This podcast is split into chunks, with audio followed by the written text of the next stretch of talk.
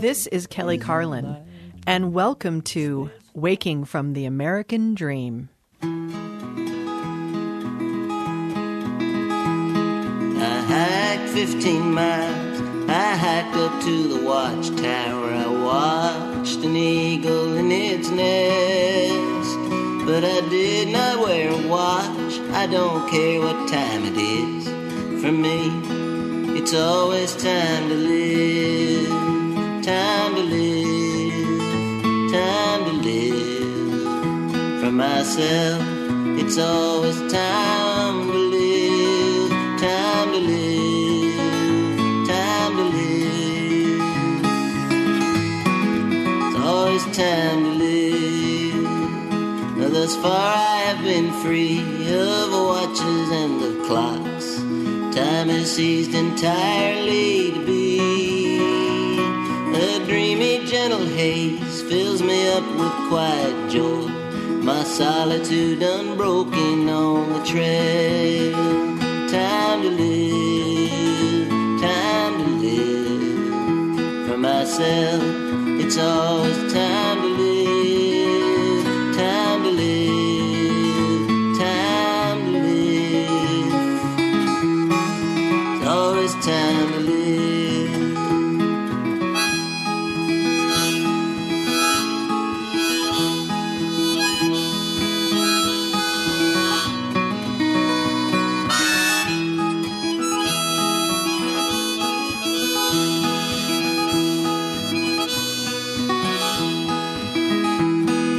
Don't leave your problems to be solved by time. You might not like the solution. I would sooner walk a day behind the bureau than spend two whole hours on the streetcar.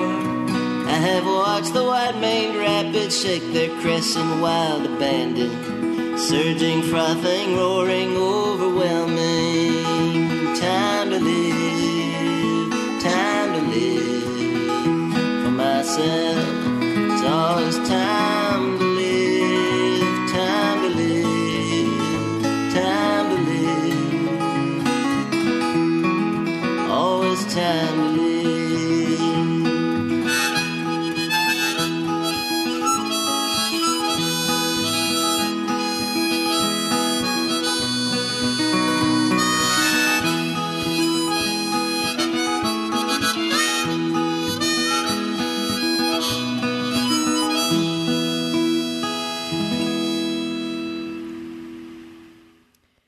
Hello, everyone. Welcome. Welcome to April. You know, I have to say this every show. What date is it? Because I'm always fascinated and, and astounded that once again, we are entering another month, a month, another month, April, April. Easter is gone. Passover is over. We are here in April. Uh, by the way, that was Time to Live by Dan Byrne, uh, one of our new favorite regulars here on the W F A D, I like to call it. So yes, it's April. It's actually spring here in Los Angeles. I know that's not shocking because it's Los Angeles, but uh, there are hummingbirds and phoebes in my backyard. Not that I'm in my studio today. No, I'm in the fine, fine recording hut of Richard Green, uh, which uh, is, it is, it's like a hut of love is where we are right now.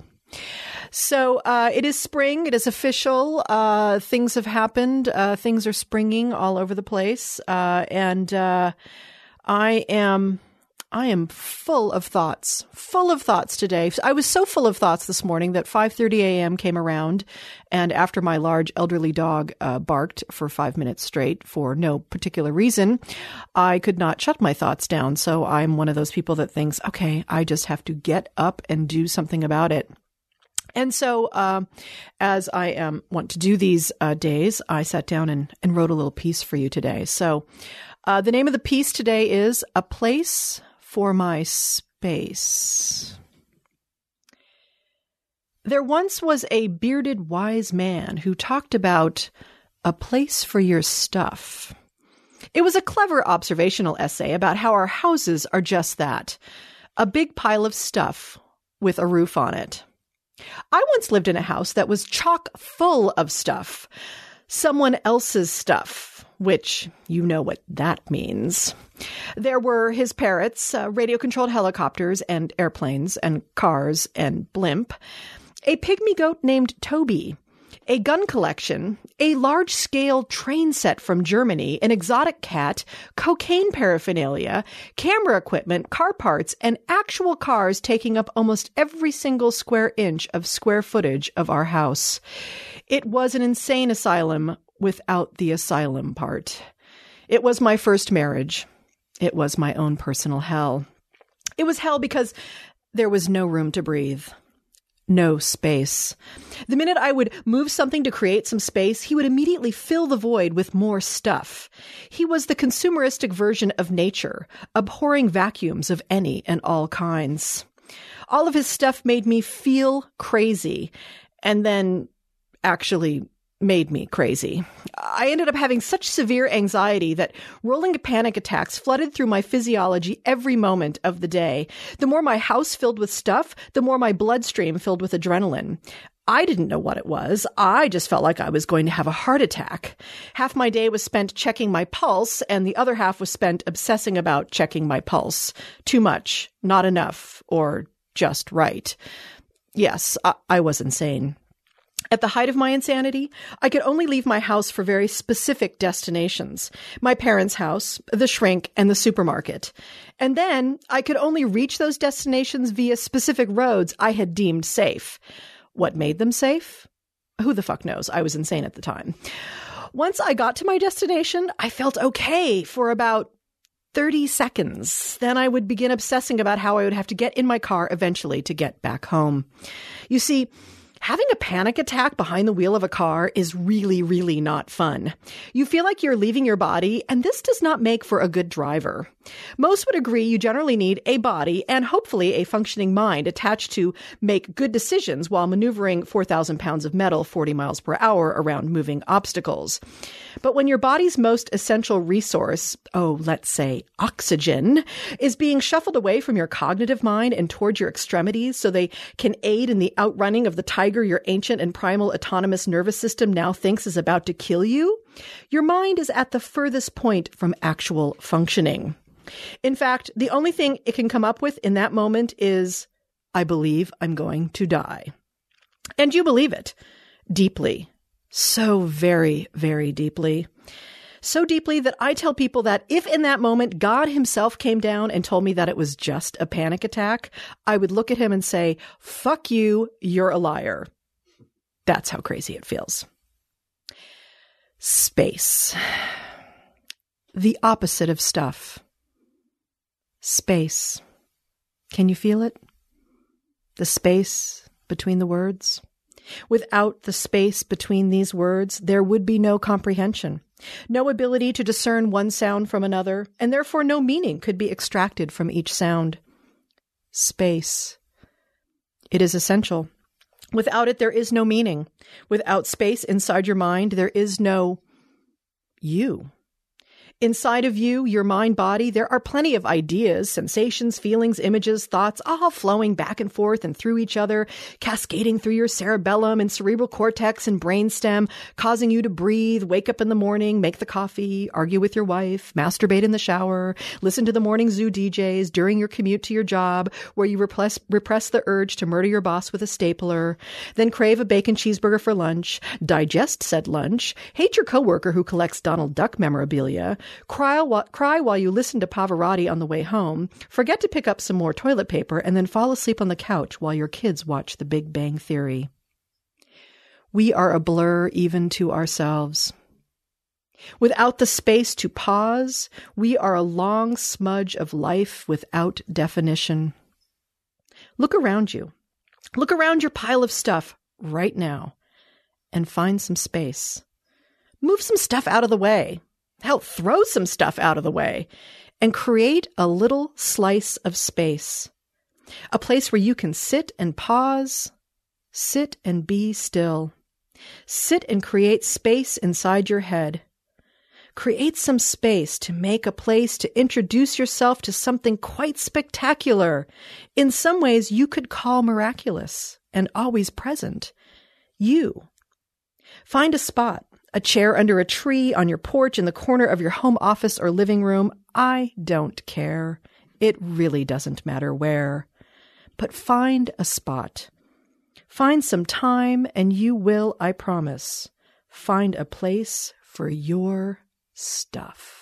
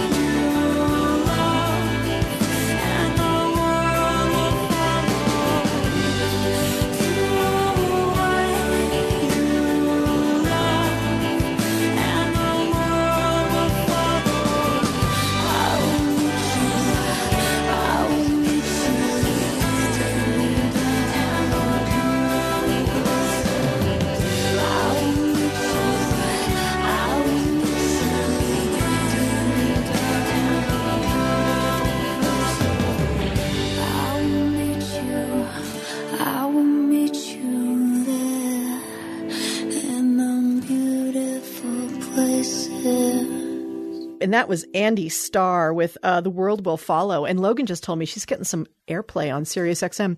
I would like to feel responsible for that. I don't know why, but I, I will. I'll just take it. I know it's not true. I'm excited. We're going live today. My understanding is, is that the feed is working. There are actually people out, humans, humans out in the world right now who can hear the sound of my voice. This is very exciting. Maybe um, that fine, fearless leader of North Korea can hear me, and he just let him listen to me while I tell him, simmer down, dude. Just simmer down a bit. It's getting a little, little embarrassing.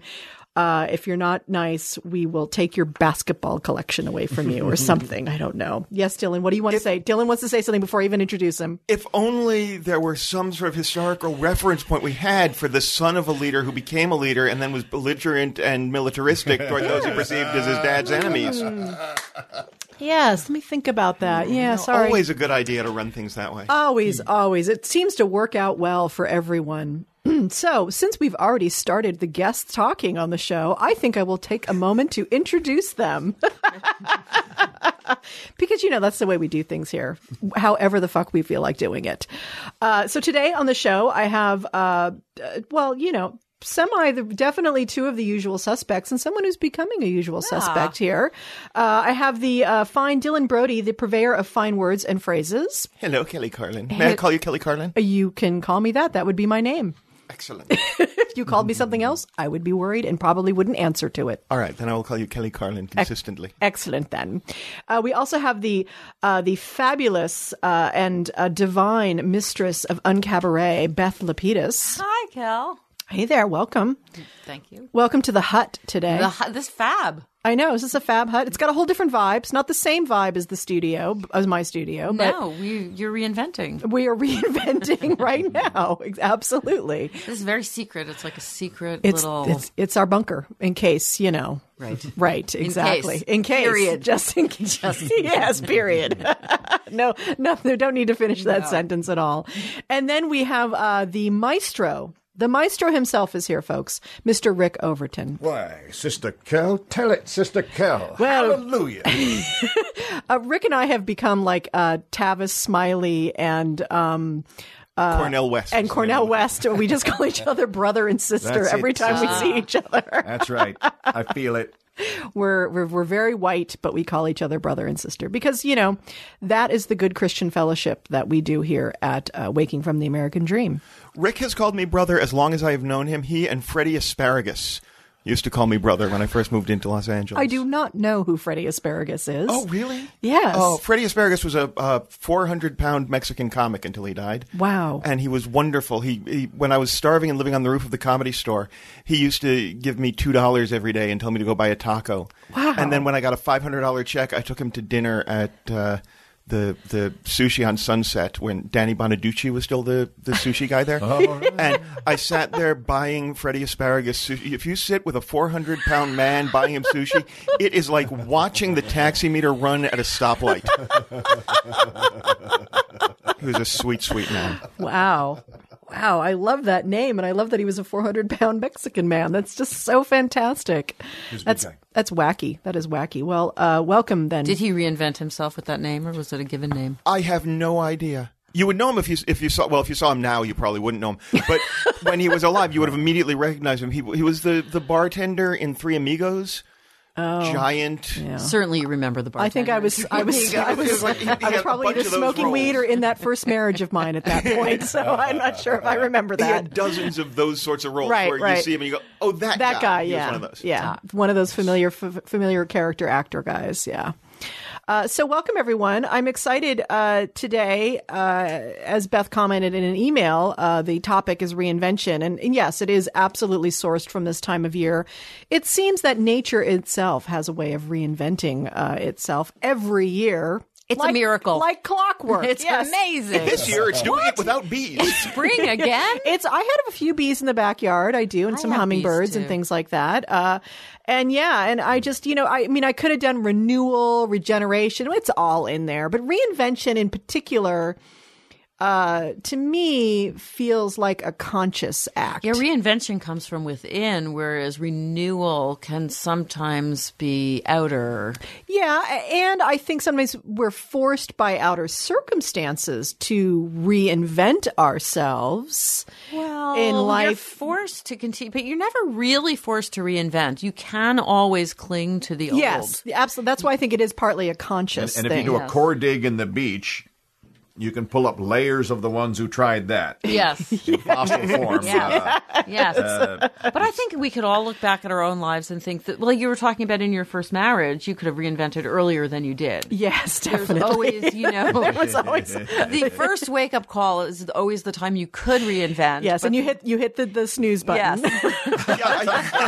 It generally just doesn't happen on the first no, possible no, moment. No. I think renewal- it's sort of like spring, so I'm so sorry, but it's like spring comes and then it goes away. Yes, a little frost comes yes, right after yes. the, the oh, tulips come up. Oh, no. Darn it. Indian spring. Yes, Indian the spring. Trick. Trick spring. I think renewal is cyclical. And reinvention mm. is about breaking cycle. Mm. Yes. Mm-hmm. Reinvention is about restarting when you have the opportunity. Yeah, yeah. Is I it like a, that. Uh, is it a, an absolute circle or is it a clock spring? Hmm. Just each pass is pretty close. You could hop it if you wanted to, but you have to wait and do a lap every time. Yeah, just and watch it do one more loop. But you right. can, it's right there. You could touch it. Yeah, and certainly, I mean, reinvention, uh, you know, can send you off in a whole new direction. Yes, and let's not neglect, if you reinvent, it implies that you have already invented. I was thinking about this too. It Absolutely. Does not say the reinvention isn't re-existing. Right. I mean, there's a lot of existence that is renewed. Yeah. Yes. But uh, to reinvent means that there was an original, as I just yeah. said previously in the last sentence. Yeah. And yeah. I could easily repeat it. Here's what I'm there's really no looking for. Way to reinvent it. Let's reinvent here's, what I, here's, the, here's my goals, is to be reborn minus the terrifying being manhandled by giants with whom I cannot verbally communicate while covered in sh- fucking goo and shit, and they they hit me, and and no one knows why I'm miserable All right. uh, for a long fucking time. I, I would love to ditch that part and get straight to that young, you know, just out of high school and full of hope going to college feeling again. And uh, yeah, I, I mean, I you know just had lunch with a college girl. It's not all we remember. Yeah, you know. That was not the best time of my life. It's great, but I was just like, oh, right. Yeah, oh, yeah. That's I asked, right. I asked my husband the other day, I'm like, if you could go back thirty years, you know, knowing what you know now, of course, right. you know, what would you, how would you change it? And that's the thing. You have to know what you know yes. now, but yeah. you never do then. No. You only know what you know. And it ain't much. Yes. Yeah. Can you imagine having your database dropped into that body? Well, yeah. One night you sit up and you know everything. That's the funniest hit film of the summer. Switcheroo. Yeah. I feel like I knew everything when I was eight. Like, I feel like I knew it and I forgot to write it down and then I forgot it. And yeah. now, like, I, I do agree. feel when yes. I was eight, I did have vast understanding. Yeah. I, me- I mean, I remember this one moment I was walking home from school. I was like, T V's so fake. Like, wow. they should do reality. They should just come and shoot me and how I really am. And I mean, I wouldn't have looked like, I don't so know. So you're saying really, that you I, felt at the moment that you really understood anything, everything, you invented reality television. Yes! Yes! Yes. I understood reality. You know, I, I live on that fake stuff. You know, that that's bread and butter for me. All those written things. I kind of I kind of rely on that for uh, medical and dental. I, I think people who have never gone into therapy ever mm-hmm. go through life not realizing that what they are to begin with is an invention. Yes. You know, it's this, well this, said. this kind of this process oh, of realizing that, that you're living within these constructs. Right. Yes. And you don't realize they're invented constructs until you get to just pay someone to talk about yourself for an hour every couple of days. Right. And then you but find out. But there is no life without that. I mean, there is no, you ha- I mean, without an invented construct, there's nothing. Right, but some of the constructs really aren't serving you and wind up Clearly, constantly yes. defeating. I had a, a breakthrough two days ago that is buzzing Ooh, in my head right a now. A new breakthrough. It's my it's my current. Oh, I now how do how do I reinvent myself based on this realization? Cool. I um, there, there's a, a story I'm working on about the, about my education and the fact that I left high school because I got into college and they weren't going to give me a high school diploma. That's technically not finished. Leaving high school if you're this going to This is what I just figured college. Out. All my life, all my life, my father has sort of uh, indoctrinated me into this construct, and I've always believed that leaving high school to go to college was further proof that I can't finish anything. Wow. And I have lived oh, with, and that has been part no. of my, everything I go into is I just, I've got to finish That's it. I just have you. to finish it because I otherwise I never finish anything. I dropped out out of high school. I never fi- and so. I was in therapy the other day, and I was saying so, and I never finished anything. You know, I dropped out of high school and I got into college, and my therapist said, "Wait, wait, wait, wait. Yes, did you not finish college? Oh no, I finished college. Yeah. So you you never got a high school diploma? Well, I got it in nineteen in two thousand and one, saying I graduated in eighty two, but that's not the point. I never finished anything. No, no, no. Yeah, that's a construct. It's not a real thing." So so it's so interesting. So insight is what I'm hearing, an insight about your life, that it is a construct, that now you can look back at a time in your life that you had a certain storyline about, and now you're understanding that the story is not the meaning that you gave it, that that in itself can add some energy in your current life to help you reinvent something about yourself. It, it gives a way of starting a reinvention. Yes, yes. How have I been behaving based on that construct? Right. Because I didn't even notice I was behaving that way because I didn't even notice that was a construct. Right, right. Usually I think it's more for me, like what you're saying, I'm sitting here thinking, well, you didn't finish high school. It's true. It's true. Right. But it's not the biggest truth. And Beth Lapidus has my dad. But it's the meaning it's you give to that. It's not the biggest truth. But yeah, it's, and it's not it's the not meaning the you big, give it. There's yeah. a layered truth, and often, um, and there might be something. Not to, I'm just playing the devil's advocate. I'm sure you're right about your well, own. But the, the devil is, doesn't you know, need but, an advocate. He's the devil. Once you say you're advocating for Beelzebub, like you lose. My attorney. You lose the moral high ground at that uh, point. Um, so because but I'm just saying, I, I was going to just say yeah. that you know. In some ways, for you, it, there might be a truth about finishing that didn't have to do with your dad saying. I'm just saying you might have had something in you that did have trouble finishing, and your dad was here as an angel telling you this is no, going to be an issue that's for a, you. No, I don't know no, that. Trust me. Okay, okay. Sort of like uh, the devil. My dad is an angel. Wait. You see it. You see it in sort of Kabbalistic terms. Of, uh, saying, Satan is universe, the energy the universe, that opposes I'm your goal. The universe no. finds a way to give you a message. Sometimes that doesn't. No, no. Okay, if I believed any of that, I would not believe that the universe waits until you're about to turn fifty and then gives you a message you really could have used thirty-four years earlier.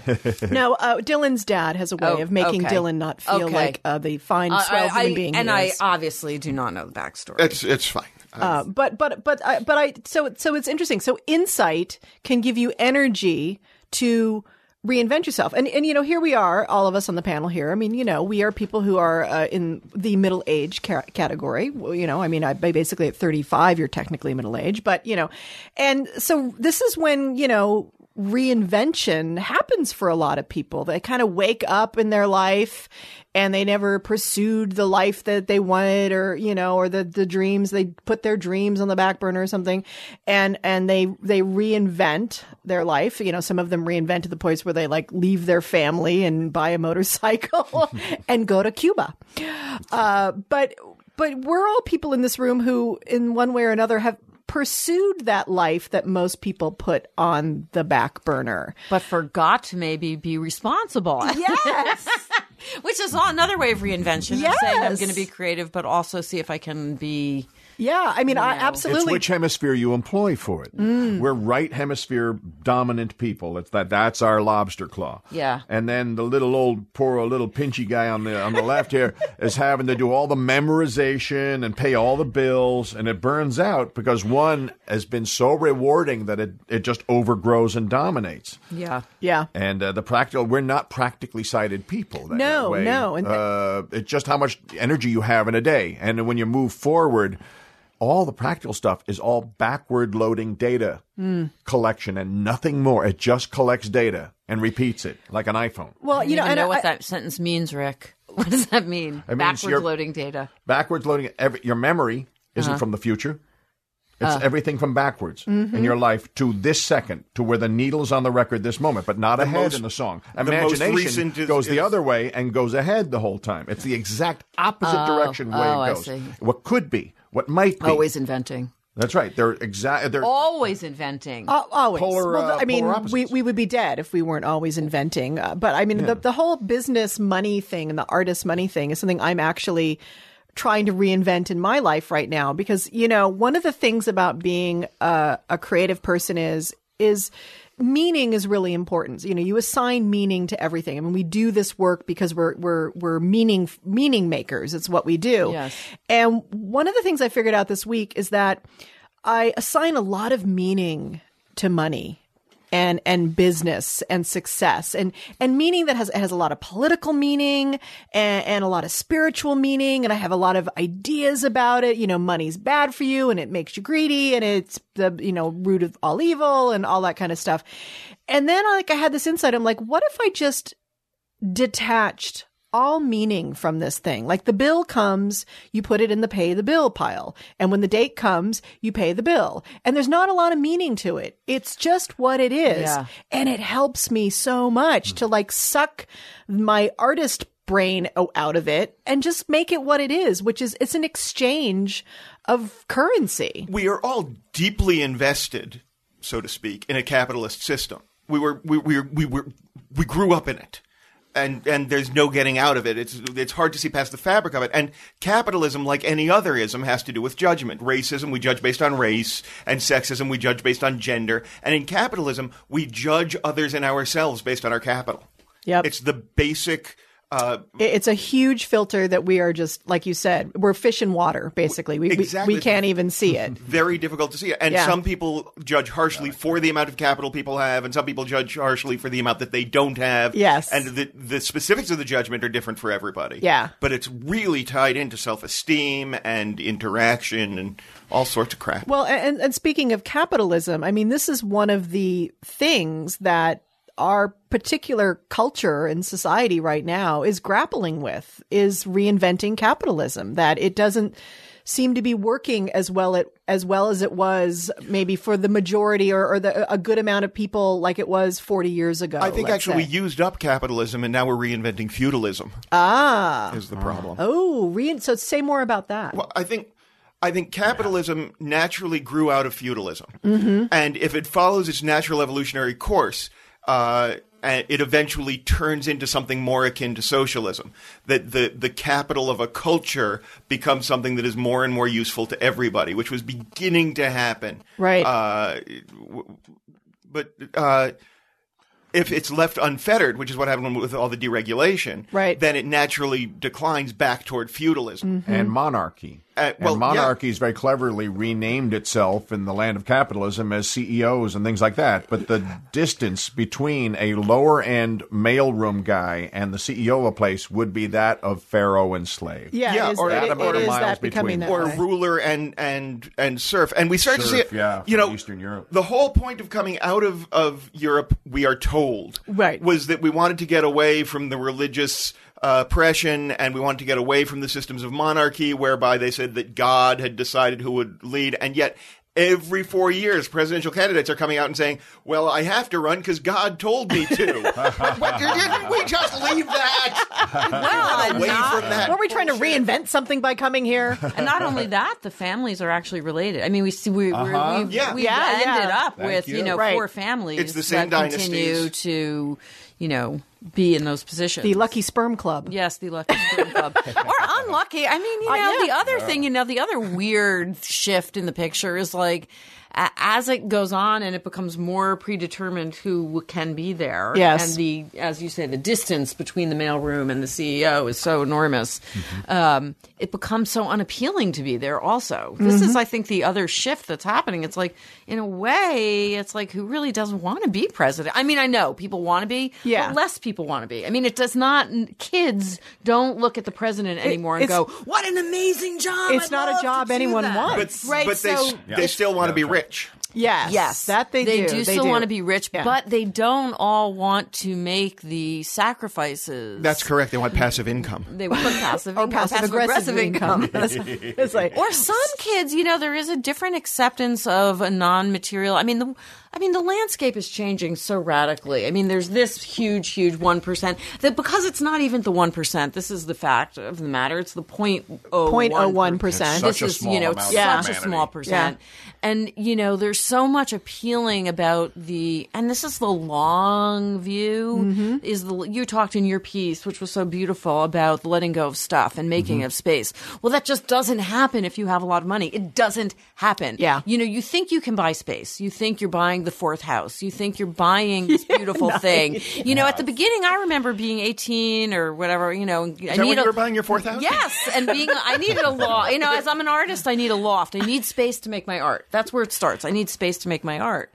And, you know, even, you know, given the space in the wrong location, I was like, oh, wait, it's not the space. It's where the space is. And I had to learn that lesson twice in my life. It's yeah. where you are, not how much space you have. Yeah, it's true. And it really is the space between your ears, yeah. you know, is, and, is this important and space. And where are you putting that in? I mean, yeah. life is still life. Yes, it's like true. It's the space between your ears. But like, who are you actually in contact with? Yes. People are...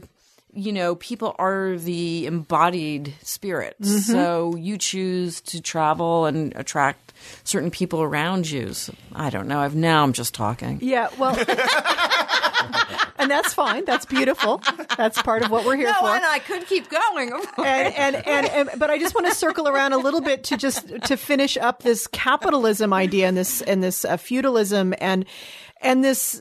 These interesting times we live where there is uh, aware, there's a bunch of things going on. There are people in the old guard p- wanting to protect the old system and see it going away. And there, it's basically the, you know, the uh, white male elite establishment, you know, sees that the Bohemian Grove parties are going to get smaller and smaller each year.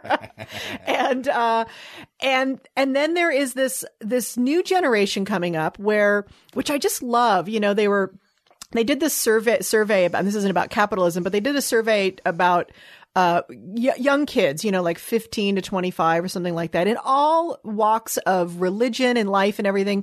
And this huge majority of them do not see gay marriage or homosexuality as an issue at all. I mean, even the most devout, the ones who like grow up in these devout Christian homes, even it's like there's just a different level of thinking, and and so there's like all this thinking percolating up from from the youth also, and and so my my. question is, I mean, like ten years ago, I was really into the concept of like conscious evolution, and we're going to consciously evolve our minds and consciously evolve our culture.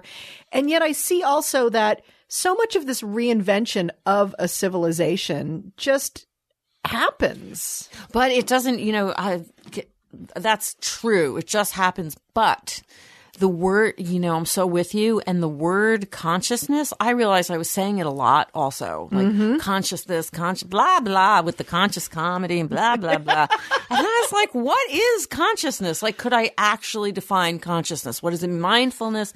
And I looked up the word and I looked up the etymology, and I started to realize that consciousness is the, you know, prefix con, which is with, mm-hmm. and shus is a word meaning science, you know, mm-hmm. comes from the word science. So consciousness is really the science of withness. Hmm. And so, you know, to say that we are essentially, this is our essential thing on earth right now, is the raising of consciousness. Yes. In whatever messy way we're doing it. Right. That, that essentially we're learning to be connected. And that means to be connected, whether it's spirit or if you, you know, whatever. It, I know Rick's got to be no, getting It's here. One of the big glitches of the nineteen seventies version of spirituality, which is all prosperity consciousness, which is all draw, and take, the me in. Generation. And it was yeah. all about how everything, the gearing all reverses and feeds me. Mm-hmm. And everyone was beginning to Ayn Rand out a little bit and detach from the fact that they're all brothers and sisters in this ride. The sixties knew that. It was the brilliant way of pulling the sixties gently away from the hands of the people who did right. it. Very slowly, like Indiana Jones putting the bag of sand on the balance as he takes the statue right, off. Right, we don't right. know. We're just walking around with a bag of sand now. Well, as a culture, we have entirely lost track of anything that looks like the value of work. Mm. Work is to be avoided. Work is to be finished. And then we are able to retire. There is no nobility in uh, working yes. anymore really? At all. I yes. feel like we live in a workaholic culture, and that's the no, only thing but I that think matters. It's an empty, it's an empty sense of work, because the workaholism is to feed, is to feed to get the fourth house. There's no actual appreciation of the journey of work. Yeah, the, and, no and, pride and the, in the craft to, of what you did in that day. It seems a little bit communist. Yeah. To suggest that, that I don't it might feel be that. Normal. Really? I'm not saying you're wrong. I'm saying I haven't experienced that. Maybe I could be deluded and living in a dream world. Uh, I, I haven't experienced it. I think most it, people are very disconnected from their sense and experience of it, work. Huh. Hmm. And and that what work essentially does. Because I think a lot of people are stuck in cubicles working for a machine mm-hmm. that doesn't ultimately feed they that they know consciously or unconsciously is not really feeding the good of the planet in some way. Loyalty to a and company. And they're ashamed they're ashamed of it. That was different. Away. Well, that's because yeah. the company stopped being loyal to the workers. Exactly. Loyalty and that to a farm exactly. has gone away. Yeah. Yeah. There's, all it is is about exchange for money and healthcare. Well, yeah, there's so much, though, people, you know, maybe you're right. I mean, my impression has been lately that there's so many of us. Oh, that do your are, impression. I love it when you do impressions. N- never. My impression on the impression on me. Never once. Um, I have to think of one. But is that, you know, there's so many, the creative class, mm-hmm. for lack of a better, you know, the, what they call the creative class. Yes. Is so huge. And well, that, it's like, being whittled down now. It's being substantially. Is it just the, everybody? The herd is being culled uh, because uh, in, in Hollywood right now, there's lots of productions up and down the boulevard. They're all paying one hundred dollars a day. They're ultra low budget. That There's no living in it because it's all been sent to Georgia, right. Show me to one uh, comic, Louisiana. Show me one comic who's out working the road every week, barely making ends meet, who feels successful. Mm-hmm, mm-hmm. Well, I'm not saying money to, but I'm just saying. The I, creative class is being cut down, but it's making less people want to enter it. Mm. But I'm yeah, talking but, about but, even like web designers. Yeah, and, uh, and I agree with Beth. I think there's a lot of creativity accessible through technology right now. And I think this is part of a, a great breakthrough that that our that our culture is having. I think because our our capitalistic and economy economical systems are in a major flux right now. It, you know, the cream hasn't quite risen to the top yet. You know, I mean, it'll, it'll, ba- I think, you know, the creatives ultimately, I think good work does get uh, rewarded ultimately. But uh, it's true. The financial system has broken down. And, but I mean, it has. People, yes. I mean, look at the music business. Yes. I mean, and, and everything. Scrambling. And it's, for sure. It's reinvention on every level. Yeah. I think the idea that good work gets Uh, rewarded eventually mm-hmm. is one of the myths on which we are spoon-fed really? to keep us from demanding reward. I would compare ah. it with Las Vegas. Make the dome guy, the guy watching up in the room with the dome cam, goes, give Granny on uh, on B sixteen a victory right now. Why? Look at the people across from her. They're about to walk away. Give those other guys hope again. It's, yeah, ding, ding, I, ding, uh, ding, ding. Granny uh, gets the bucket of nickels. The cream rises, but so does the shit, was what was said to well, me early shit floats, in my life. Right. Yeah. Shit floats also. And and there's a lot of shit out there. Yeah. Um, I know people who are doing great work all the damn time and don't know how to market themselves. Yes. I, th- I mean, I'm not saying that you're going to be handed from above the reward necessarily. It's a, it's, it is a different world that we are um that we are having to find ways to reward ourselves. But I do think that the system in some way organizes or tries to organize itself around things that attract attention and are attracting, you know, sometimes it's the shit. But then I look at someone like Chris Hardwick, who I think is a great guy, smart guy, funny. And, you know, he's he's he just followed his passion about being a nerd. I tell you, I asked him, I said, I really admire, because, you know, building on Cabaret, and I'm sort of going back in to mm-hmm. try to build it more in a more expansive way. And I said to him, I so admire what you've been able to do. What's like, if you could say, like, what was the one thing that, you know, was your, tri- you know, yeah. what, what was your, what's the magic of Nerdist Industries? How you built it.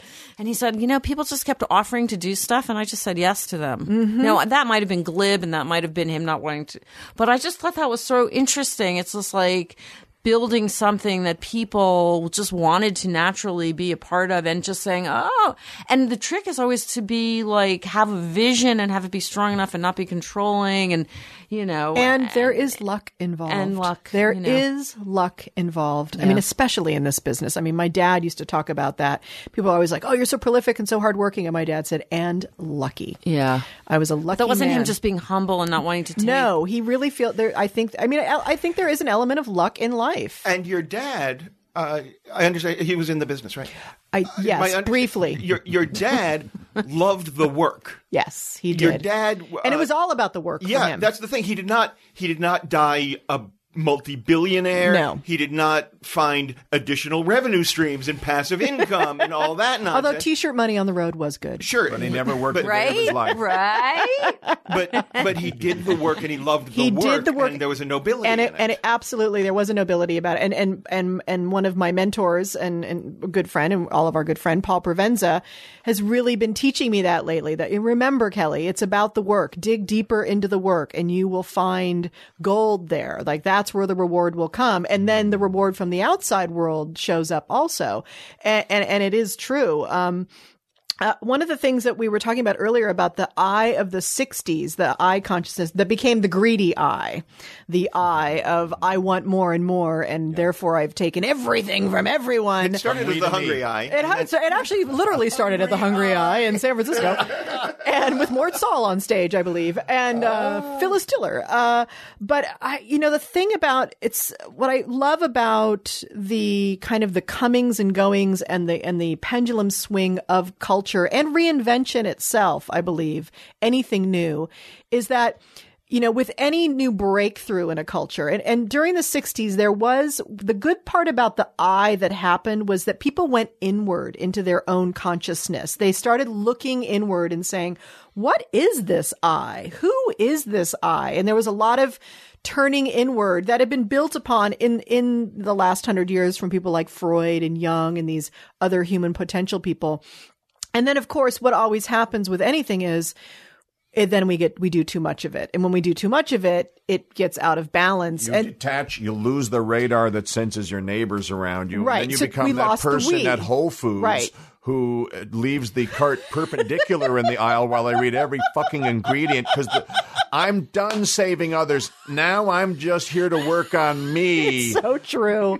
I have to check for the twenty-five allergies that I have. Yeah, yeah. And it's, and, like, and and so it's the all we, good. Right. You're just leaving out tons of other data right. at so the, the same time. And so clearly yes. on the planet, we are getting from every institution the, the, the, the reinvention that needs to happen is we need to move from an I level of consciousness to more of a we consciousness. And it's then survival. And then, of course, they call that socialism nowadays. Yes, but to, socialism to... is what every other prey species would refer to as a herd. Right, exactly. And, and when or, people say they don't like beehive. Socialism, I'll tell you who doesn't like a herd. Who? A predator doesn't like a herd. Fucking predator. Stop making the predator happy. It's not about what the wolf wants, okay, you stupid fucking sheep. And the, and the wolf will get it. It's, it's, it's dinner, you know, but ultimately, yeah. you yeah. know. Man, that's codependent. Sheep trying to make the fucking wolf happy. That's... Hey, Okapis. Hey, Okapis. Come here. Come here. The lions don't want us hanging out in a group. Spread out. No, no, no. You don't Spread understand. Out. The sheep says, but wait, but wait. That Jesus said we should follow him because he's the shepherd. And I go, hey, do you know what shepherds do to sheep? It's... The shepherd wow. and the wolf are competing for what's ultimately going to happen. That's to you. Another show. But don't you know? Don't you think one of the big things is the just? You're talking about this, and I'm just thinking, but the herd's too big. Like since I was thirteen, yeah, there, the, the, it, there is, there is. I know that we are Who's, doing it ourselves because we, this yes, is, I think we what's Gaia, happening. Gaia will cu- call this sh- and her this is down. Like, just trust me, Gaia I was will. So young, I just keep looking. Oh, don't they see? It's like the one problem. Yeah, the, if there weren't is. So many people, every other problem would go. The four oh five away. Would be perfect. I, exactly. I have yeah. this theory that yeah. humanity is How here as cells in this larger Earth organism. Mm-hmm. Right. That building the internet was our primary job. Ah. We, you know, we now we, we're done. We have to, we have to sort of move the sugar from the one place to the other and right. transform it into energy. You right. know, because that's what the cells do. Like little ants being. Or whatever. And yeah. then you create the big thinking thing. And right now, the Earth itself is just coming alive, and it's thinking a lot about things like you know, oh, and we're afterbirth. And and humans yeah, are just exactly, after birth, exactly. and it just, just bleh, breaks when, through. Once we're done, on. The Earth will go on thinking about low mortgages and how to improve its penis size all by itself without our help. And laugh at kitties. Yes, it'll watch cute kittens, little kittens. It'll look at cute animals. And, and we hope that the Earth downloaded all the right info and doesn't just Earth just has a big dick protruding out of it, you know? Oh, you know what I have to build? Never land on Earth. You have to be careful coming in, you know? Well, those but are I, all the rockets, guys. Yeah, I mean, I think that's such an intriguing idea, besides, the, I mean, the cartoon part of it is funny, obviously, but that Earth is itself part of a cosmology, mm-hmm. that Earth fulfills some... I mean, I do keep yeah. thinking about this, like, what part... what. What part of the cosmic scheme is the evolution of Earth, like yeah. fulfilling that we are? I once heard somebody say, and I, I, I gather that you are not into the universal force or whatever, but you know why you can still it, be in it, but into what, it, Beth. You know what? What I heard somebody say, if you're here now, like you volunteered to be here. Right. Which I think is such an intriguing idea. And it's like, what is the evolution that we're helping Earth, which I think is the major player. Like, I think Earth is such a major player. What are we helping Earth do? Yeah, I th- in the cosmic scheme? Yeah, I think it's a great perspective. Yeah. It's a fascinating perspective to step into uh, because it does shift your, like, your life purpose. It makes you think about what, how am I participating yes. in this, you know? And I mean, that's, that is the Gaia hypothesis. Uh, Jean Houston, who's an amu- amazing teacher, human, she's like one of the people who started the human potential movement, basically. And she talks about Earth as basically this, you know, this little planet and this side galaxy spinning around, you know, she does the whole cosmology part of it, right. But she calls it like Hogwarts. She feels like it's, it's, it has the potential to be like a Hogwarts. Like we could, if we like really get how powerful our brains are, because she's very much into, uh-huh. she did a bunch of L S D studies with early, early on in the early sixties. I did too. In Harvard. No, she was actually giving it to other people and studying oh, their minds. That's less fun. But she has, she, so she really, that, right? And she's fascinated by human potential itself and how it can really truly reinvent itself in, in any moment through uh, through using the capabilities that we actually have that we don't use because we're eating Haagen-Dazs and watching American yeah. Idol. But you're saying the mind and the human potential on the mind, but I am always struck by the fact that in the anagram world of language, Earth and heart are anagrams. Uh-huh. So, you know, when we're so mind-oriented... So are Newt but, Gingrich but and Twinge Grinch. But I'm talking you about... Know, Earth the mo- might be a chakra. You, yes, but I'm talking about... That's what I'm saying. There's it's something blue, called like the, the noosphere. Third out. Blue gut. Yellow gut, Rick. Um, blue, no, blue heart's voice, blue, right. Heart yeah. voice. Mm. Oh, see, we're right, we're we're, in, we're doing chakra colors here.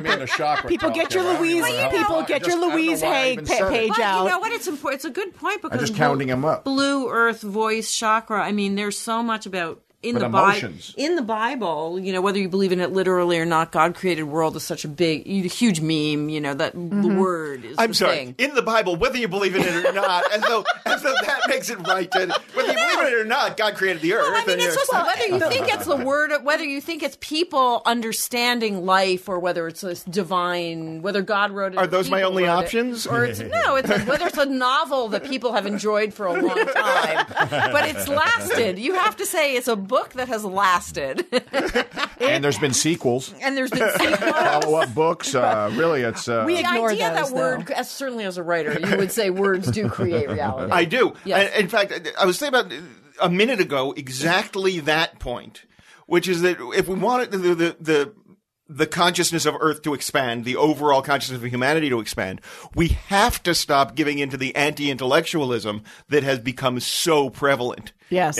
And the, the, I, Dick Cavett would not be able to have a talk show now. This no. is very true. Because he sometimes used three-syllable words. Right. Yeah, yes. but yes. I, we're at the end of dummy phase. Oh, this think? is this oh, is yeah. good news. Boy, I hope yeah, yeah. so. Please I give mean, us the theory. When shows like Arrested Development are suddenly reappearing on T V, it means there was a demand for that. Mm-hmm. The fact that Netflix is making such smart, that means so, the pockets are arising again going, we hate what you did to us. You betrayed us, Big Three. And uh, well, we, and, people have made so many bad things. Uh, uh, yeah, like like yeah. so many people feel betrayed by Fox News's bad election calls. Now that they, they've had a hemorrhage since it then is of true, listeners, yeah. and I think a lot of that it was the betrayal, slap in the face, wake up call that's making them look for another. They're not all going to make it. Not all the turtles make it to the ocean. Yeah, but uh, enough of them will that I think you're going to start to see an outpouring in every direction from all the things, and eventually. When you pour out and you get the other data, which is the whole point of the make them stupid is make them not want to go to the other data. Make them right. hate the people who said it. Right. But keep them away from the truth. And right. that don't part, think, no don't matter think what, it undermines the team. Don't so, think. Yeah, yeah. So, so, it's backfiring because of the election. And, and I always think about this too, that, you know, I think about our culture as I think about people, you know, having been trained as a therapist and thinking about what it takes for people to change and what it's taken in my own life to change. You know, reinvention within your own life takes A, awareness that there's an issue. B, some idea that I have to take responsibility for what I turned my life into. I made choices. Conscious or not, I made choices. And then three, or C, whichever you like, uh, some sense of conscious discipline and, and an act that goes against our addictive obsessive behavior in order to change direction. And and I think it's easy for, I mean, it's difficult for individuals to change. I know right now I'm working on losing some weight. And so today was like the second day where my quantity is a little bit less, but I have to consciously really, you know, the craving comes up and I'm like, no, I'm not going to do that. I'm going to walk away and, you know, I'll have a little snack of almonds or whatever, but I have to think about it. It is hard to understand how a culture can, you know, take responsibility for itself and change direction. And one of the things I think that is fascinating about the Tea Partiers, yes, I'll get to you in a minute, ma'am. No. The Tea Partiers in this bigger co- conversation is, I think their voice about like the debt, um, you know, whether it's, you know, subterfuge for, you know, their own agenda or anything like that. I think there is a conversation that needs to be had in our culture around personal responsibility, around debt, around how we treat our bodies and ourselves, and and of course, you know, the environment and everything. And I, my concern always is that if it's so hard for an individual to reinvent themselves and to change the direction of their life, how the fuck are we going to get billions of people to do it? Yes. Well, I, well I, and focus I think... on the things where we're being lied to intentionally, and that's what comedians do. They go after lies. Political comics and just social comics. We go after the great social so, lies. So comedians' so we're breaking jobs down the mechanics are about that awareness. Feed the mistruth to the people right. to keep them unaware. So you're here to right to help to we're raise awareness. We attack the viruses. Right, right. Well, and I also think I mean it's beautiful what you said, and I think this is what the giant you personally change.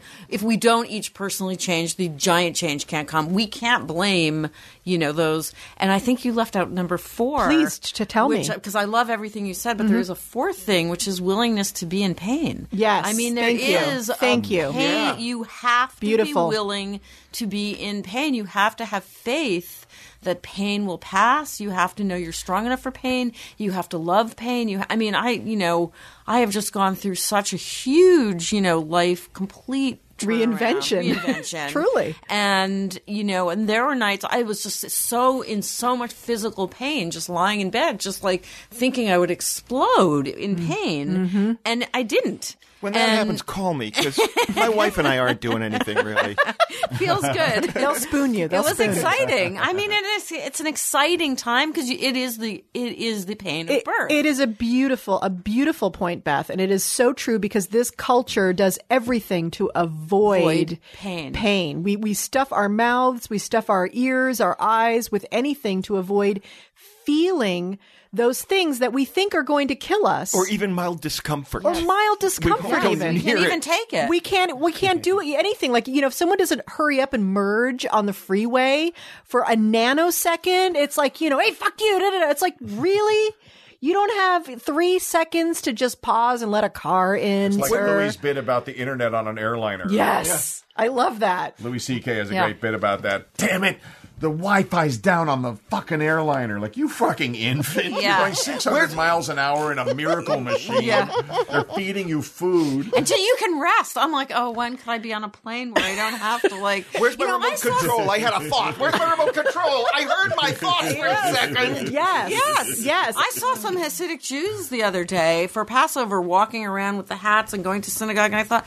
I'd love to be a Hasidic Jew. It was so relaxing. And I built up this whole thing where I'd have Saturday. I was really like, I was like, you know, it's not too late. Sex and for a sheet. I could do that. I could do it. And then I realized I was fantasizing about being a Hasidic man. Yes, yes. Of course. Exactly. And that's the thing is, I mean, that's why I think I wrote my piece today is because you have to take... A, the, the be the willing to take the space to be the Hasidic Jew in your life, which yeah. is to not use the electricity if yeah. you don't want to after yeah. sundown or whatever it is. And and and then, yes, things th- things will happen. And the first thing that will happen is that you will see every crazy fucking thought in your head that you've ever had when this when you actually sit down and become still. And if you're a comedian or a writer and you want to go through this, it is awful because you stop having anything. I mean, I went through a period I was like, oh, I have not. I have so much to say, but I can't say any of it because I'm just sort of understanding my own cra- I mean, it plus, it's just... my turn in Words with Friends. Oh, yeah, I know. I ne- I ha- you know, I have a line that I just will. N- I've never crossed it. I was just like, I backed away from I that don't one myself. Play, I don't. I've never played one game. I my first, you know, BlackBerry I had the the one, the eating game, uh-huh. and then I was like, no, that is it. I have the rule. Well, see, I, I had to words with friends, which looks fun. I had to give up just because Dylan Brody would kick my ass every time. Well, he's a man of words, and it just becomes. I just was like, I'm a I'm a woman of words, and I was just filled with shame, oh. deep shame at my lack of ability to make one hundred twenty-eight fucking point word. I'm sorry, I'm not over it. I'm sorry. One time I made quince on a triple letter word. One time I made quince on a. Tri- that is amazing, though. That's a moment to relish forever. But I, clearly, I, I do. But I want to go back to your point, Beth, because it's so great. Because uh, reinvention is terrifying. Because you have to face what isn't working, and you have to be pushed. You have to, you know, you have to know in your heart that I tell you. And as a writer, I just felt like. It, This is the simple truth. I was like, I'm not in my story. Mm. I'm not in my real story. I'm not, my life is not my story.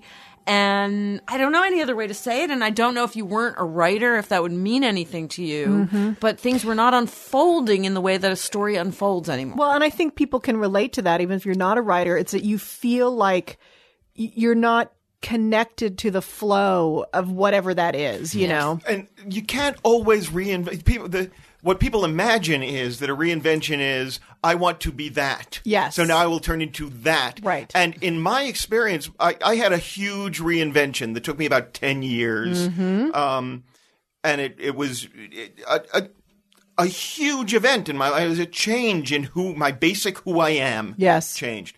And who I wound up being had nothing to do with what the original decisions were that yep. happened. Yep. It was just, this isn't working. I have to do something else. Yeah.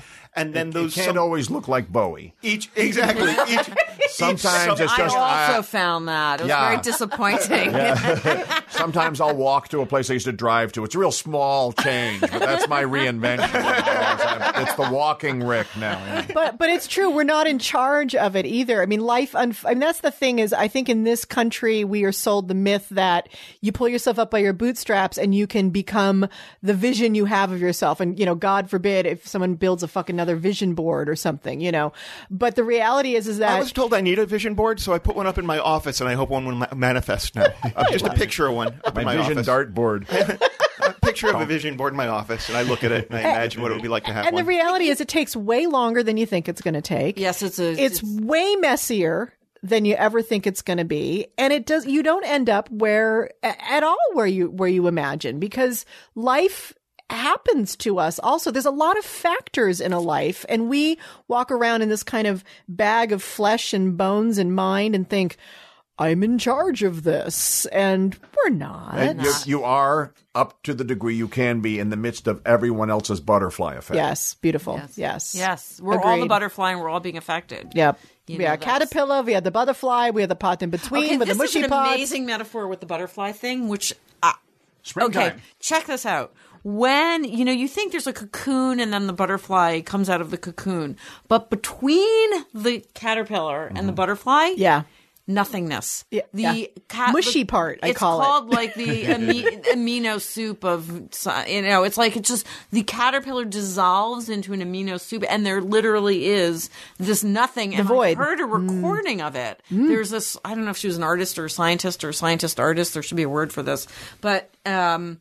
There's a record, and it's so loud. It's like these recordings of the universe when you hear the universe just going. Well, like, I think it's probably amplified. Yes, but I mean, yes. No, I don't mean. Spring in the woods is deafening. Oh my God! Could you imagine? Yeah. No, I don't mean loud. I hate nature. That's the wrong word.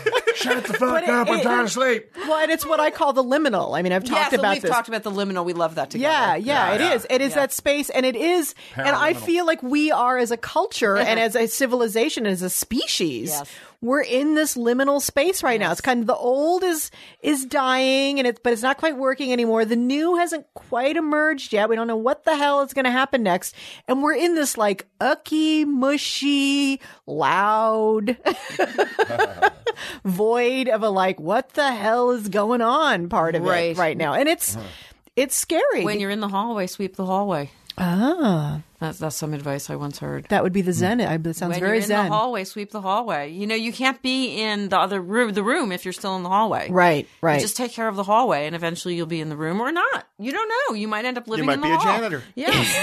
yeah. I have these cats. Yeah. Do, they have, do they have dental? Well, I had these. I was in one of my temporary moves between, you know, there and here, here and there. I was living in this place, and there were these cats, beautiful cats, but they would put their paws under the door. I guess yes. cats do this yes, reaching. It, yeah. And so the th- and then I, I take pity on them. You know, I was like desperate to find out what's in the room, what's in the room.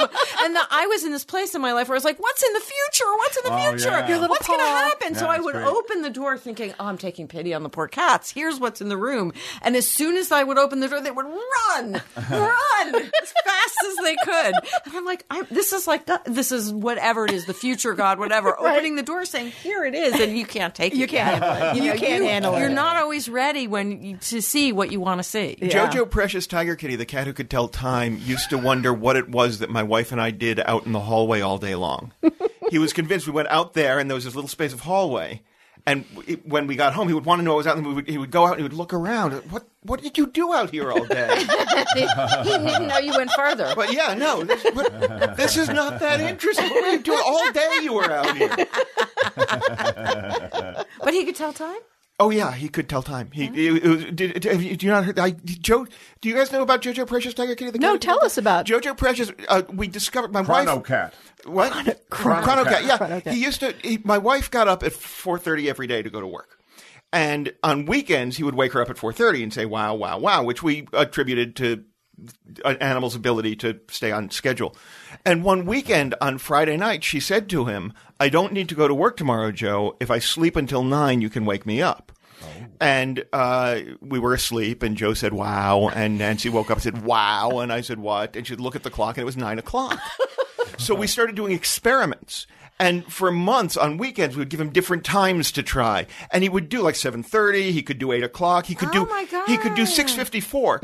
And Nancy was convinced airlines can't nail it yeah, like that. Nancy was convinced that it wasn't that he could actual tell, actually tell time, but that she was imagining the image on the digital clock, oh, and he, he was picking the up the image. That's what they say. Oh, because somehow that's more sensible than that he could tell time. right. But he it was it was an amazing thing. And then finally he got very sick, and we were going okay, we, oh. we're going to have to put him down. We'll have to we'll have to put him down. And one night we came home. We were supposed to have an appointment for the next day, but we came home and he was just not working right. So we, I, he, he, he hadn't been telling time properly for weeks. And I drove to the to the vet, and Nancy held him in the car, and he purred in her lap. And then I sat on the bench and petted him, and he purred while she talked to the doctor. And then we handed him to the doctor to take into the room to set him up. And the doctor came right back and said that he had died on the table, saving us fifty dollars because he always knew the right time. Oh, wow. He was a beautiful. great cat. That's beautiful. He was a beautiful that's cat. Incredible. He was a genius cat. Well, that's I, a connection. I yeah. want that for Ned, boy, too. Oh, boy. I want that for Ned. I want Ned to tell time properly. Instead, you he gets up at five thirty a.m. and barks. Maybe have you tried? He may be saying, let me die, let me die, I've let been me telling die. him, please you ever hear about go the stupid, for it. The stupid guy with the counting horse at the county fair? No.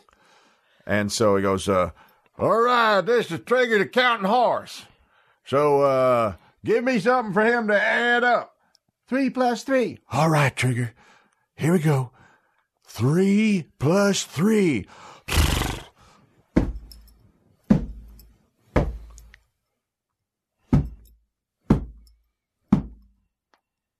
Come on. You're doing good. do, you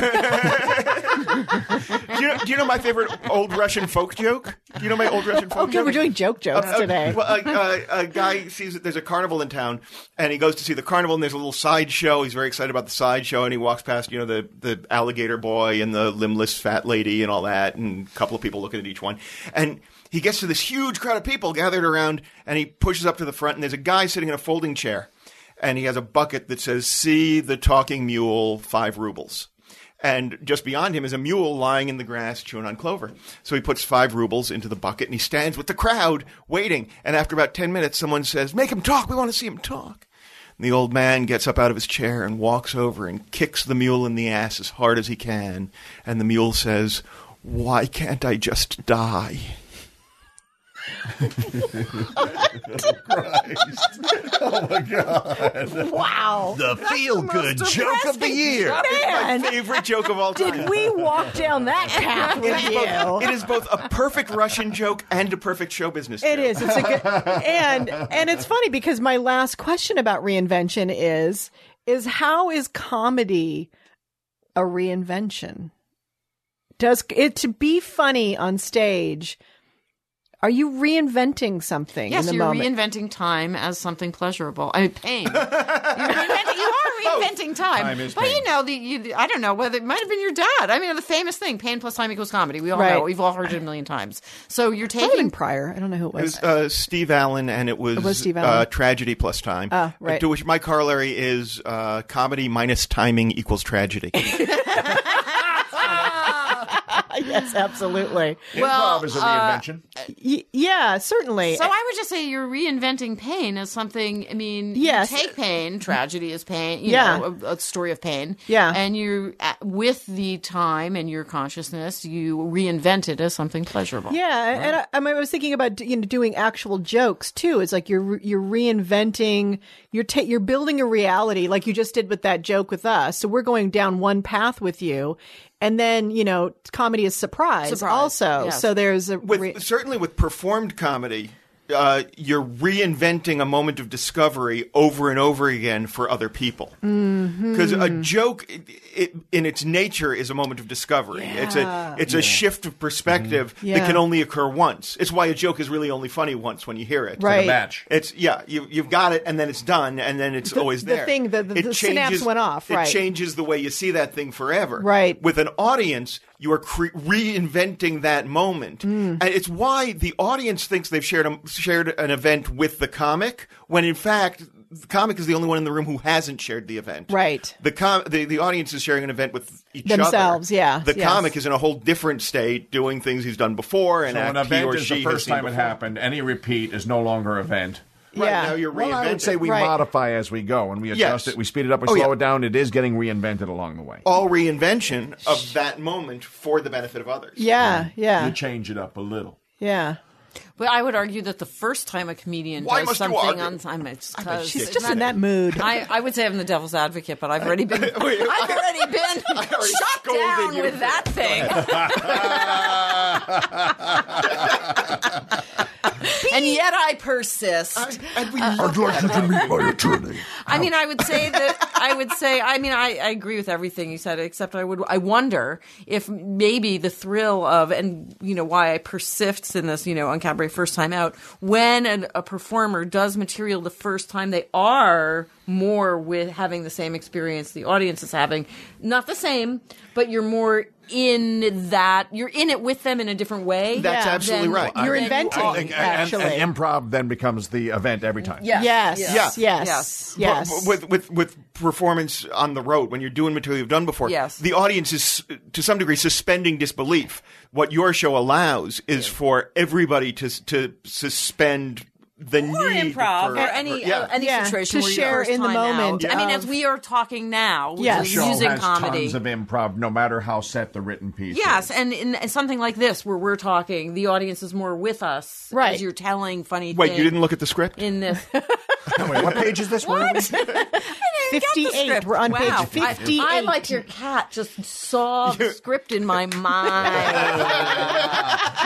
Hey, um, this cat can tell you what scene number you're at. I was thinking about some interesting things in our culture that have reinvented themselves. Uh, Madonna, of course, comes to mind. She's the queen of uh, reinvention. Uh, she's become Lady Gaga. And she's become Lady Gaga, yes, ex- exactly. Nonsense. She's become Valerie Harper. Have you seen her? Oh, oh yeah, they, they look kind of similar. Yeah, yeah. And um, uh, a lot of people talk about the rein- reinvention my father went through when he uh, dropped mm-hmm. acid and reinvented himself. I'm thinking about how the Arab world is trying to reinvent themselves right now with the Arab Spring. And certainly U S S R uh, reinvented themselves when the wall came down.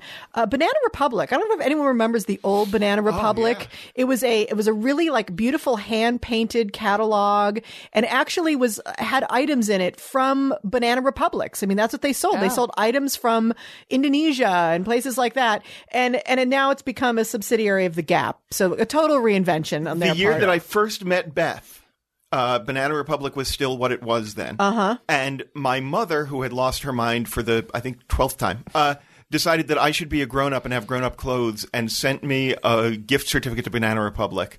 To which I replied, "This is going to make me grown up safari wear." I know, you're going to look like a man on safari. Wow. That's basically what they sold, was safari that, wear. Yeah, Lord Buckley must have been a huge, uh, yes, yeah, huge proponent of the Banana helmet. Republic.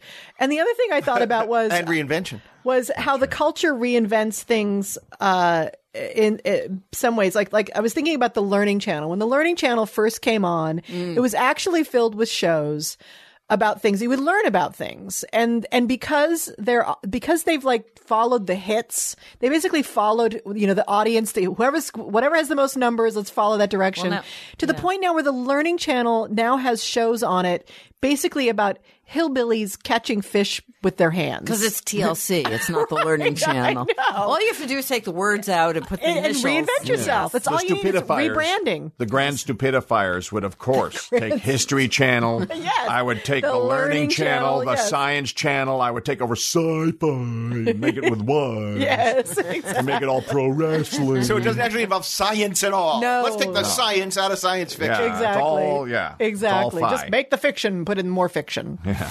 Yeah. So uh, that is our beautiful show today. Thank you guys all so much. Before Thank we end, Kelly. though, uh, let's go around the room and anything you want to promote, talk about. I know Dylan's got some exciting news this week. New C D dropped on Tuesday, writ large, available at Amazon and iTunes. And uh, my novel has just sold and will be released in May by Wilman Press. Oh, and and I want to say, if you get uh, the beautiful you liner not, if notes, you, if you if you actually purchase the D V D of Dylan's, not the CD. download, I mean C D. Thank you.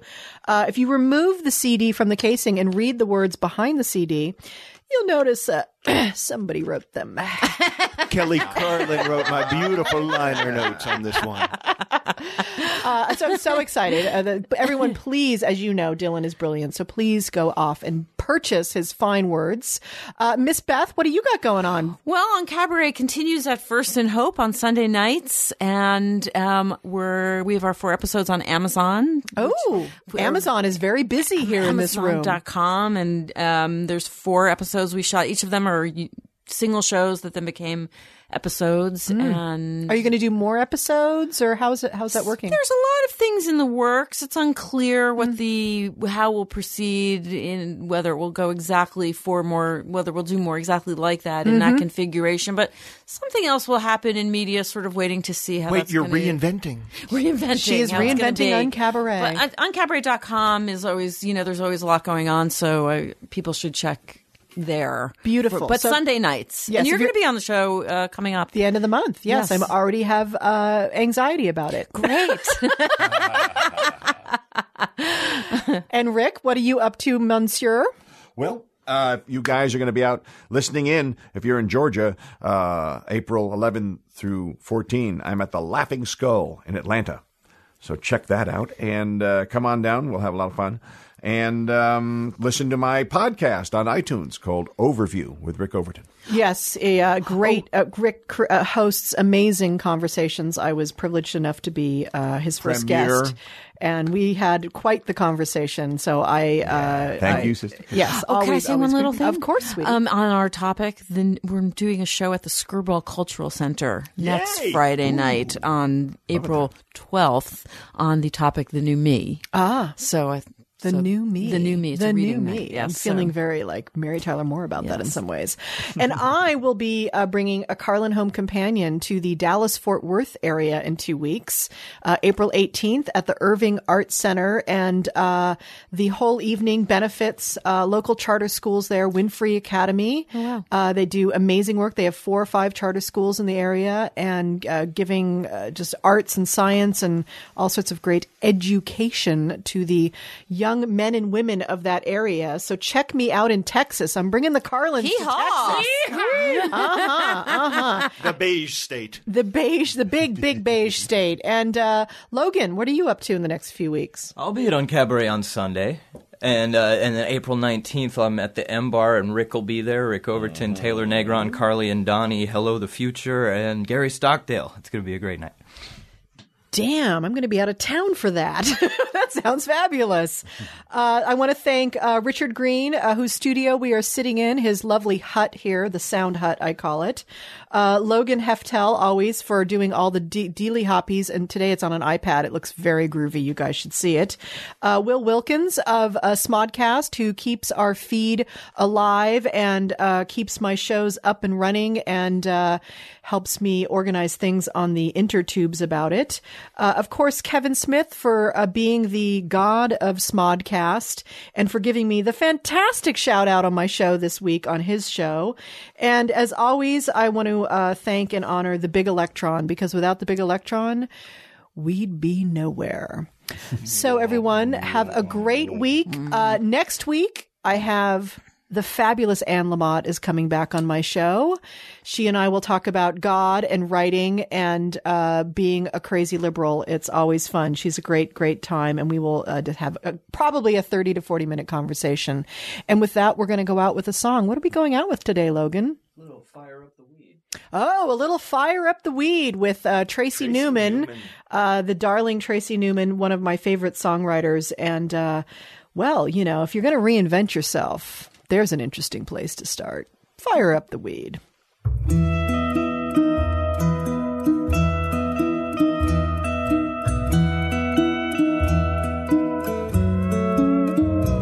I'm embarrassed to say this relationship works because we never talk. Except for make me some eggs, bacon and toast, and aren't you gonna wear socks? To be honest and true, what I like about you is that you're always high. You don't care if we never get out of the house, and neither do I. This must be the way we want it. This must be what we need. I'll make the martinis and you fire up the weed.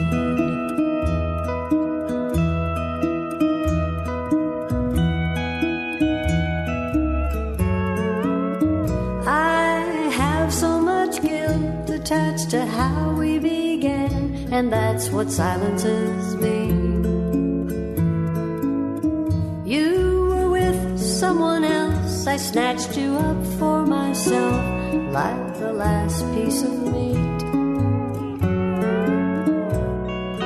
Not that you didn't jump at the chance, old dog that you are.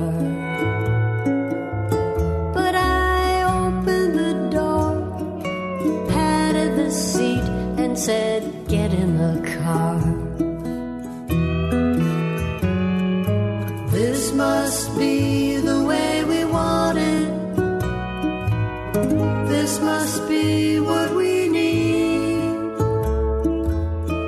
I'll make the martinis and you fire up the weed. I think that talking things through is overrated. I'd rather be blue and medicated. It took a few years and buckets of tears for me to understand why your ex never once even complained when I took her man. She was patiently waiting for a sucker like me to come onto the scene. I did her a favor, and she'll be forever grateful to me. This must be the way we want it. This must be what we need.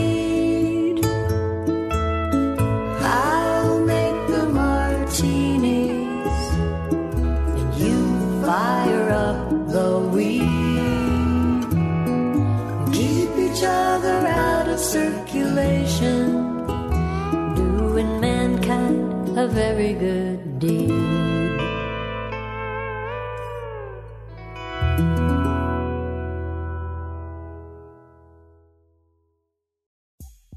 Hey, Smodco lovers, it's your good pal, Fat Kev Smith, checking in, telling you I love you, and I want your money. That's right, man. I got to tell you about some housekeeping shit. Tell you where some Smodco, Podco stuff's happening. You can come see us at those places. Um, don't forget, man, April fifth, that's coming up right next on Friday, right this week. Uh, instead of Saturday, me and Ralph doing Hollywood Babylon at the Love. It's Friday night. Uh, at a different time. Normally it's Saturday night, but Ralph's doing, uh, I think it's uh, April Foolishness over at K-Rock on Saturday. So we've moved Babylon to Friday night. So it's April fifth. Get your tickets at c smod dot com. And then April thirteenth, man, next week. Again, that's a Saturday night as per usual, but we're not going to be in the same place. Not the Love It's that week.